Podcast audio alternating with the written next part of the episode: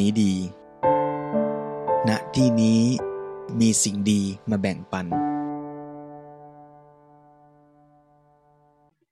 ชาวพุทธเนี่ยมีจุดมุ่งหมายที่สำคัญที่สุดเลยนะถือว่าเป็นเป้าหมายของมนุษย์ทุกคนก็ได้ ก็คือว่ามนุษย์ทุกคนปรารถนาความสุขนะแต่ว่าเราก็พบว่าชีวิตของเราตั้งแต่เกิดมาจนกระทั่งบัดนี้ ก็มีทั้งสุขและทุกข์ แต่ว่าจุดหมายปลายทางของพระพุทธศาสนาเนี่ยมุ่งให้ว่าเรามีความสุขนั้นก็เป็นศาสนาที่ยังอยู่ต่อไปอีกนาน เพราะว่าเป็นศาสนาที่ตอบคำถามชีวิตของมนุษย์ วันนี้ก็ถือเอาช่วงเวลานี้เป็นช่วงเวลาแห่งการสั่งสมคุณงามความดี จริงๆยมสั่งสมคุณงามความดีมาตั้งแต่ที่บ้านอยู่แล้ว มาที่วัดนี่ก็มาเพื่อที่จะมาเจริญบุญเจริญกุศล แต่ว่าการเจริญกุศลได้ก็คงไม่ใช่อยู่ๆก็มาได้ มันก็ต้องผ่านการคิดนึกต่างๆ ความตั้งใจมีความปรารถนาที่จะมาที่นี่ ความปรารถนาภาษาพระท่านก็เรียกว่า ฉันทะ ถ้าเป็นไปเพื่อ เอาความงอกงามความดีงามเป็นไปเพื่อประโยชน์เกื้อกูลแก่ชีวิตนะก็เรียกว่าฉันทะ แต่ถ้ามันเป็นความปรารถนาชนิดที่มาเสพมาเป็นเป็นไปเพื่อการเสพเสวยนะคือทำให้เราอพอใจนะคือมีความรู้สึกที่พอใจสบายเพียงอย่างเดียว อันนี้ไม่แน่นะมีแนวโน้มว่าจะไม่ใช่ฉันทะไม่ได้เป็นความปรารถนาที่เป็นกุศล แต่อาจจะเป็นความปรารถนาที่เป็นอกุศลที่แฝงมาด้วยความสุขนะเพราะฉะนั้นในทางพระพุทธศาสนาเนี่ยมันจะมีตัณหาหรือว่าโลภะชนิดหนึ่งที่ประกอบด้วยโสมนัสนะคือมีความพอใจมีความสุขใจนะที่ได้ทำอย่างนั้น เช่นมีความอยากได้แล้วได้มามาก ๆ ก็จะมีความสุขนะ ยมเคยมีความสุขจากการถูกรางวัลเลขท้ายจับฉลากได้ นี่คือความสุขที่เกิดจากโลภะคือความอยากได้ แล้วมันได้สมใจ อันนี้ก็เป็นความสุขที่จะต้องระมัดระวัง แต่ก็เป็นความสุขชนิดที่มนุษย์หลายคนก็ติดหลง วันนี้เราก็มาชวนกันว่า เออไหนๆเรามาวัดแล้ว มาลองฝึกพัฒนาตนให้ในทุกๆขณะของการมาอยู่ที่วัดเนี้ยเป็นช่วงเวลาแห่งความดีงาม เป็นช่วงเวลาของกุศลธรรมในชีวิตของเราทั้งหมดเลยเท่าที่จะทำได้ร่วมกัน เพราะฉะนั้นวันนี้อาตมาอยากจะชวนญาติโยมได้เริ่มต้นการฝึกฝนพัฒนาตนในส่วนนี้ญาติโยมหลายคนหลายท่านนำวัตถุปัจจัยทยธรรมข้าวปลาอาหารมาถวายพระสงฆ์อยู่แล้ว ก็ได้จัดทำเรียบร้อยแล้ว ก็ใช้เวลาช่วงนี้ เป็นช่วงเวลาที่จะเพาะบ่มกุศลธรรมให้งอกงามยิ่งขึ้นไปอีก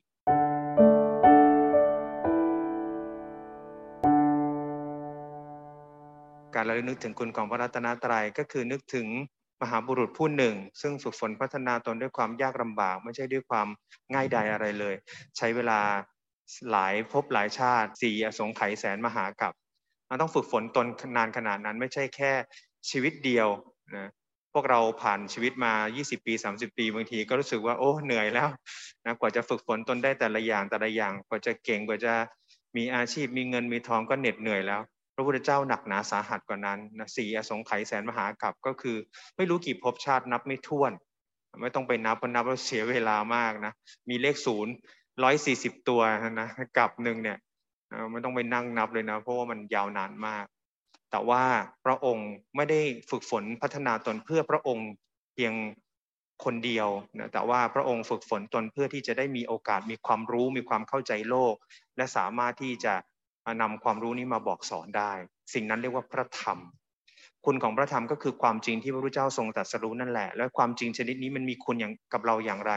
มันมีคุณกับเราก็เพราะว่าเมื่อเราน้อมนำมาปฏิบัติ ไม่ว่าใครก็ตามปฏิบัติ ตามธรรมที่พระเจ้าทรง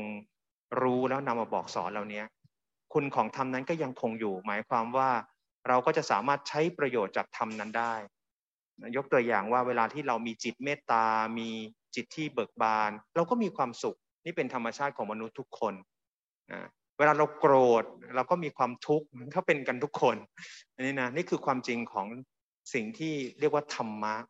เพราะฉะนั้นการที่เราได้ระลึกนึกถึงธรรมก็นึกถึงว่า ธรรมนั่นแหละจะเป็นเครื่องที่จะนำพาชีวิตของเราไปสู่ความงอกงามได้ เราก็เลยเคารพธรรม สุดท้ายพระสงฆ์คือมนุษย์ที่อาศัยธรรมที่พระพุทธเจ้าทรงแสดงนั้นแหละมาฝึกฝนพัฒนา แล้วเหมือนเป็น brand ambassador ก็คือหมายความว่า โอ้ได้ทดลองใช้แล้วได้ทดลองฝึกฝนพัฒนาตนแล้ว ได้รับผลอย่างนั้นจริง ๆ แล้วก็สืบทอดธรรมเหล่านี้มาถึงพวกเรา นี่ก็คือคุณของพระสงฆ์ที่ญาติโยมจะได้น้อมระลึกกัน เวลาที่เรากล่าวคำว่าอรหังสัมมา ไม่ใช่เป็นคาถาศักดิ์สิทธิ์มันจะศักดิ์สิทธิ์ก็ต่อเมื่อเราได้รู้เข้าใจความหมาย แล้วก็ระลึกอย่างถูกต้องนะเพราะนั้นถ้าเราทำถูกต้องก็ได้ประโยชน์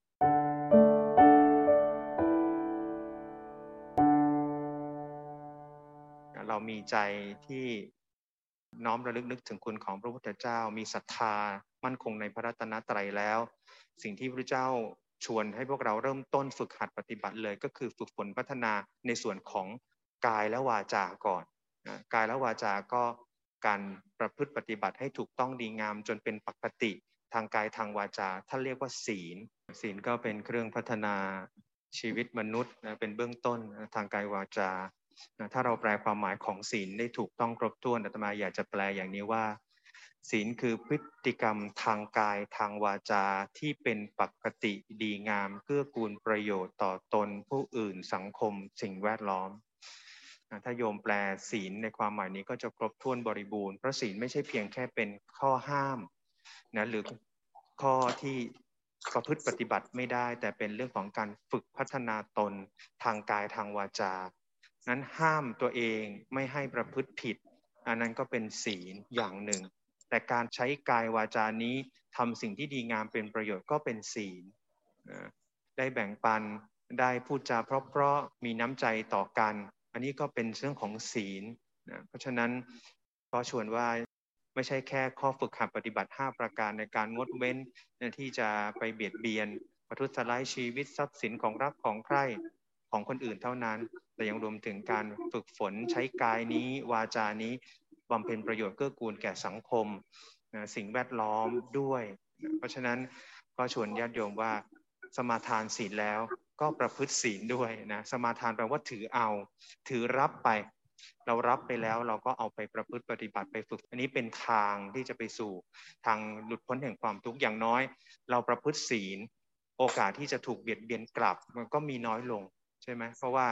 เราไม่ไปเบียดเบียนใคร แต่แน่นอนอย่างในโลกนี้อาจจะมีคนที่เขาไม่รักษาศีลก็อาจจะมาเบียดเบียนเราได้ นี่เป็นเรื่องปกติธรรมดา เราก็ระมัดระวังป้องกัน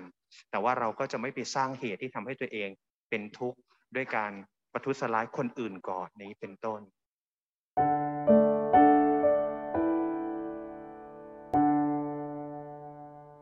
ดีกว่านั้นก็คือว่าต้องมาฝึกฝนพัฒนาในส่วนของจิตใจแล้วก็ปัญญา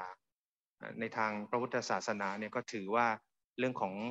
จิตใจเรื่องของปัญญาเป็นเรื่องสำคัญ โดยเฉพาะปัญญาคือความรู้ความเข้าใจถูกต้อง ก็จะทำให้เราดำเนินชีวิตถูกต้องด้วย เลยถือว่าเป็นยอดแห่งธรรมทั้งหลายศีลสมาธิปัญญา เราได้ทำทานได้รักษาศีลแล้วได้ทำจิตใจของเราให้อยู่ในบุญในกุศลแล้ว ก็มาพัฒนาส่วนของปัญญา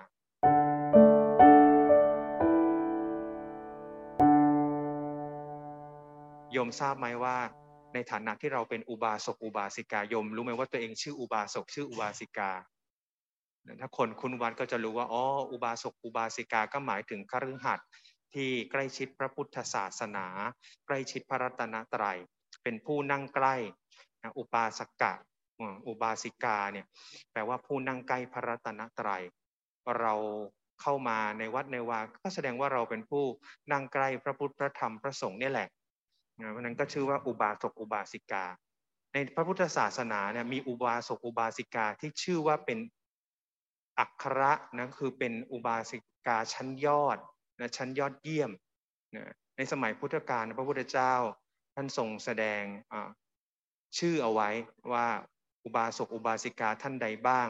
ที่เป็นอัครสาวกเป็นผู้ที่เป็นสาวกที่ยอดเยี่ยม จริงๆ ก็พูดไว้หลาย ทั้งในส่วนของพระพิสุ ภิกษุณี อุบาสกอุบาสิกา วันนี้ขอยกตัวอย่างอุบาสกก็แล้วกัน อุบาสกที่พระพุทธเจ้าตรัสว่าเป็นอัคระอุปัฏฐาอุปัฏฐานะ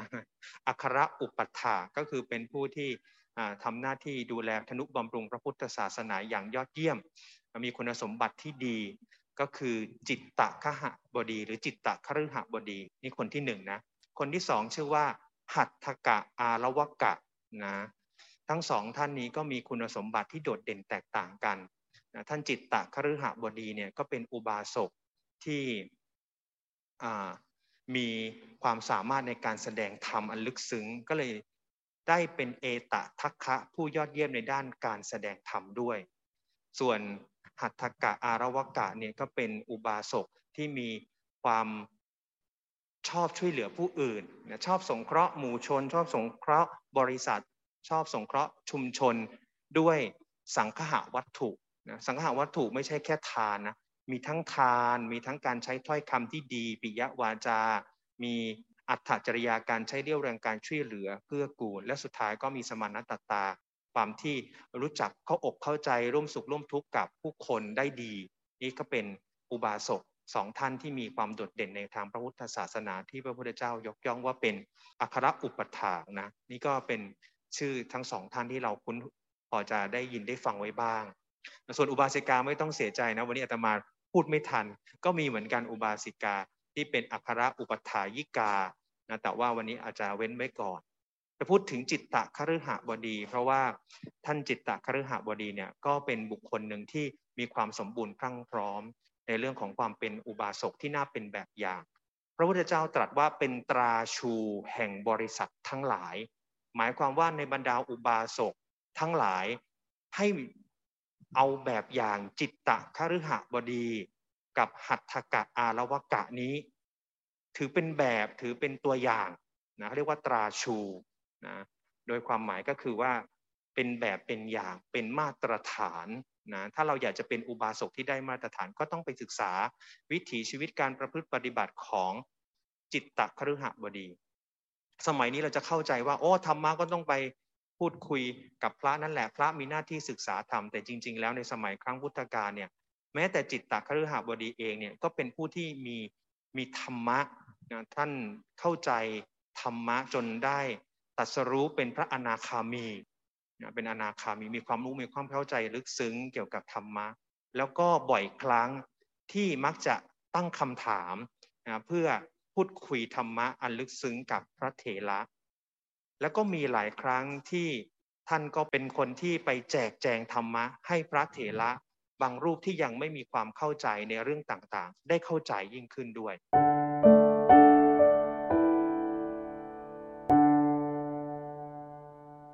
มีเรื่องหนึ่งพระสงฆ์เนี่ยก็พูดคุยกันอยู่ในอารามว่า ตกลงอะไรคือสังโยชน์ อะไรคือสังโยชนียธรรม โยมรู้จักสังโยชน์ไหมสังโยชน์แปลว่าเครื่องผูกรัดก็คือกิเลสเครื่องร้อยรัดทำให้สัตว์น่ะเวียนอยู่ในวัฏฏะแห่งความทุกข์นะมีสักยะทิฏฐิวิจิกิจฉาศิลปตะปรามาสนะกามราคะปฏิฆะอรูปราคะรูปราคะมานะอุทธจจะแล้วก็อวิชชา พูดง่าย ๆ ว่าก็คือกิเลสที่มันทำให้เราเวียนอยู่ในความทุกข์นั่นแหละ ถามว่าเอ๊ะแล้วสังโยชน์เนี้ยกับสังโยชนียธรรมที่เป็นเครื่องปลูกเนี่ยมันเป็นยังไงมันต่างกันหรือเหมือนกัน โดยพยัญชนะมันต่างกัน โดยอัฏฐะมันต่างกัน หรือแค่มันต่างกันโดยตัวพยัญชนะ แต่อัฏฐะเหมือนกัน โยมก็คงจะงงแล้วมาถามอะไรเนาะทำไมพระอาจารย์แสดงธรรมยากจังอาตมากำลังจะชวนว่านี่แหละคือความรู้ของอุบาสกนะ อุบาสกสามารถตอบสิ่งเหล่านี้ได้ วันนี้โยมรู้จักสังโยชน์หรือยัง ถ้ายังไม่รู้จักสังโยชน์ ถ้าอยากจะเป็นอุบาสกที่นั่งใกล้พระรัตนตรัยมีเป็นแบบเป็นอย่างก็คือ มีจิตตะครหบดีเป็นแบบอย่าง ก็ควรจะศึกษาเรื่องกิเลส ศึกษาให้เข้าใจว่าอะไรคือกิเลสแล้วเราจะได้ละมันได้ ทีนี้แล้วสังโยชน์คืออะไร สังโยชนียธรรมคืออะไร ท่านไม่ได้ตอบตรงๆนะว่าสังโยชน์คือสังโยชนิยธรรมคือไม่แต่ท่านบอกว่าบรรดาสัตว์โลกทั้งหลายเนี่ย การตอบคำถามโดยการอุปมาเนี่ยจะทำให้คนในโลกเข้าใจได้ง่าย ท่านก็เลยยกตัวอย่างว่า สมมุติว่ามีโคดำกับโคขาวเขาเอาเชือกมาผูกไว้ด้วยเชือกเส้นเดียวกัน พูดง่าย ๆว่าผูกวัวสองตัววัวดำตัวหนึ่งวัวขาวตัวหนึ่งด้วยเชือกเส้นเดียวกันพูดง่ายปลายสองข้างมันก็ไปผูกไว้ที่วัวดำตัวหนึ่งวัวขาวตัวหนึ่งใช่ไหมแล้วเชือกมันก็เชื่อมกัน ระหว่างวัวสองตัว เราจะพูดได้ไหมว่าวัวดำผูกวัวขาวหรือวัวขาวผูกวัวดำพูดไม่ได้ พูดว่าวัวดำผูกวัวขาวก็ไม่ได้ พูดว่าวัวขาวผูกวัวดำก็ไม่ได้นะเพราะว่ามันไม่ได้ผูกกันนะแต่ว่ามันมีเชือกที่ไปผูกคอมันไว้นะชั้นใดก็ชั้นนั้นเหมือนกัน ตา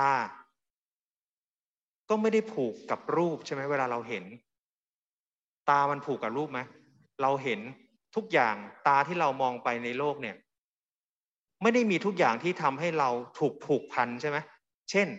ผูกพันคืออะไรเราชอบ ยินดีโอ้รูปสวยเราจึงยินดี แต่ถ้ารูปธรรมดาเป็นยังไง ตาเราก็ไม่ได้ไปผูกพันอะไร มองผ่านผ่าน แต่ถ้าเป็น โอ้ คนหล่อคนสวยพระเอกนางเอก ละครอย่างนี้ ตาเราก็จะรู้สึกชอบใจ มีความผูกนะเนี่ยเรียกว่าผูกเครื่องผูก ตาไม่ได้ผูกกับรูป รูปก็ไม่ได้ผูกกับตา แต่ตัวที่เป็นตัวผูกคืออะไร คือเชือกใช่ไหมเชือกก็คือ ก็คือฉันทะราคะ คือความพอใจในกามคุณหรือในกามราคะนั่นแหละ เรามีความพอใจที่จะชอบสิ่งนั้น พอใจที่จะอยากจะเก็บมันไว้ในใจเรา คนหล่อเราก็ชอบคนสวยแล้วก็ชอบของดีแล้วก็ชอบของอร่อยแล้วก็ชอบ เสียงเพราะเราก็ชอบใช่ไหมพอใจนะอาหารอร่อยเราก็พอใจ อาหารไม่อร่อยเราก็ไม่พอใจ มนุษย์เนี่ยอยู่เสพเสวยโลกแบบนี้ทางตาหูจมูกลิ้นกายใจ จริงๆ ปกติก็ไม่เป็นทุกข์หรอกจะจะมาเป็นทุกข์ก็ต่อเมื่อ เริ่มมีฉันทะราคะ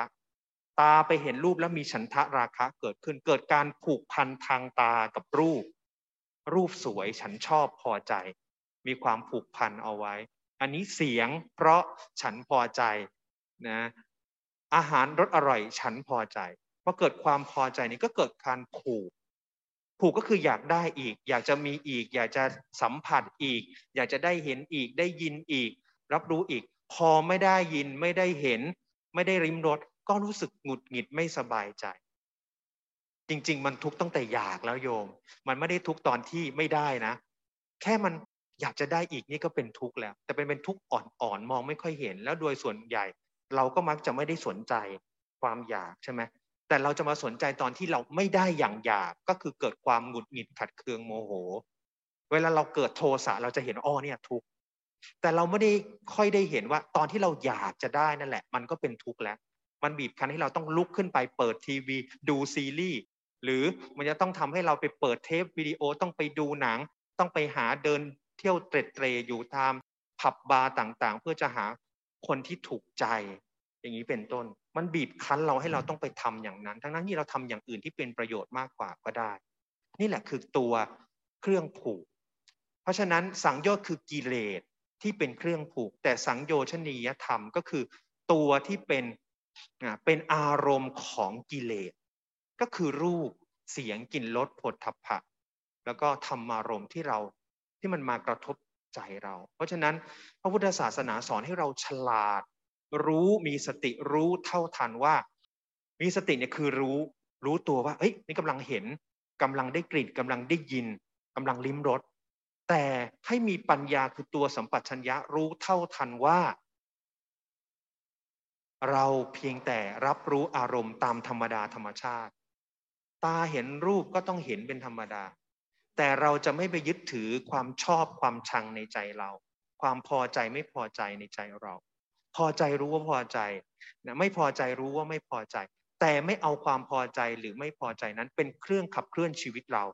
แต่จะใช้สติปัญญาในการขับเคลื่อนชีวิต เพราะฉะนั้น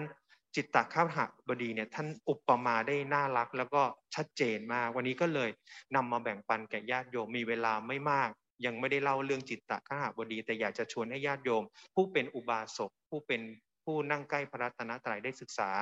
ชีวประวัติแล้วก็ธรรมะที่จิตตะขหบดีเนี่ยได้แสดงไว้ได้ประพฤติเอาไว้ให้เป็นแบบอย่างแก่ในชีวิตของเราด้วย ถ้ามีโอกาสก็จะได้พูดถึงอุบาสิกาบ้างเดี๋ยวอุบาสิกาจะน้อยใจเนาะแต่ว่าไม่เป็นไร วันนี้ก็ถือว่าไม่ว่าจะเป็นอุบาสกหรืออุบาสิกา เราก็มีหน้าที่ในการศึกษาปฏิบัติ ทำทานศีลภาวนาให้งอกงามในชีวิตของเรา นี้ขออนุโมทนาญาติโยม ทุกคนทุกท่านที่ได้มาร่วมกันบำเพ็ญคุณงามความดีในวันนี้ขอความผาสุกสวัสดีจงมีแก่ญาติโยม ทุกเมื่อขอญาติโยมใช้ตาหูจมูกลิ้นกายใจ ด้วยความรู้ด้วยสติด้วยปัญญา ก็จะนำพาชีวิตของตนไปสู่ความงอกงามดีงาม ไม่หลงติดอยู่ในความพอใจและไม่พอใจอันเป็นเหตุแห่งความทุกข์ของญาติโยมทุกคนทุกท่าน ขอความปลอดภัยในความทุกข์จงมีแก่ญาติโยมทุกคนตลอดการทุกเมื่อเทินขอเจริญพร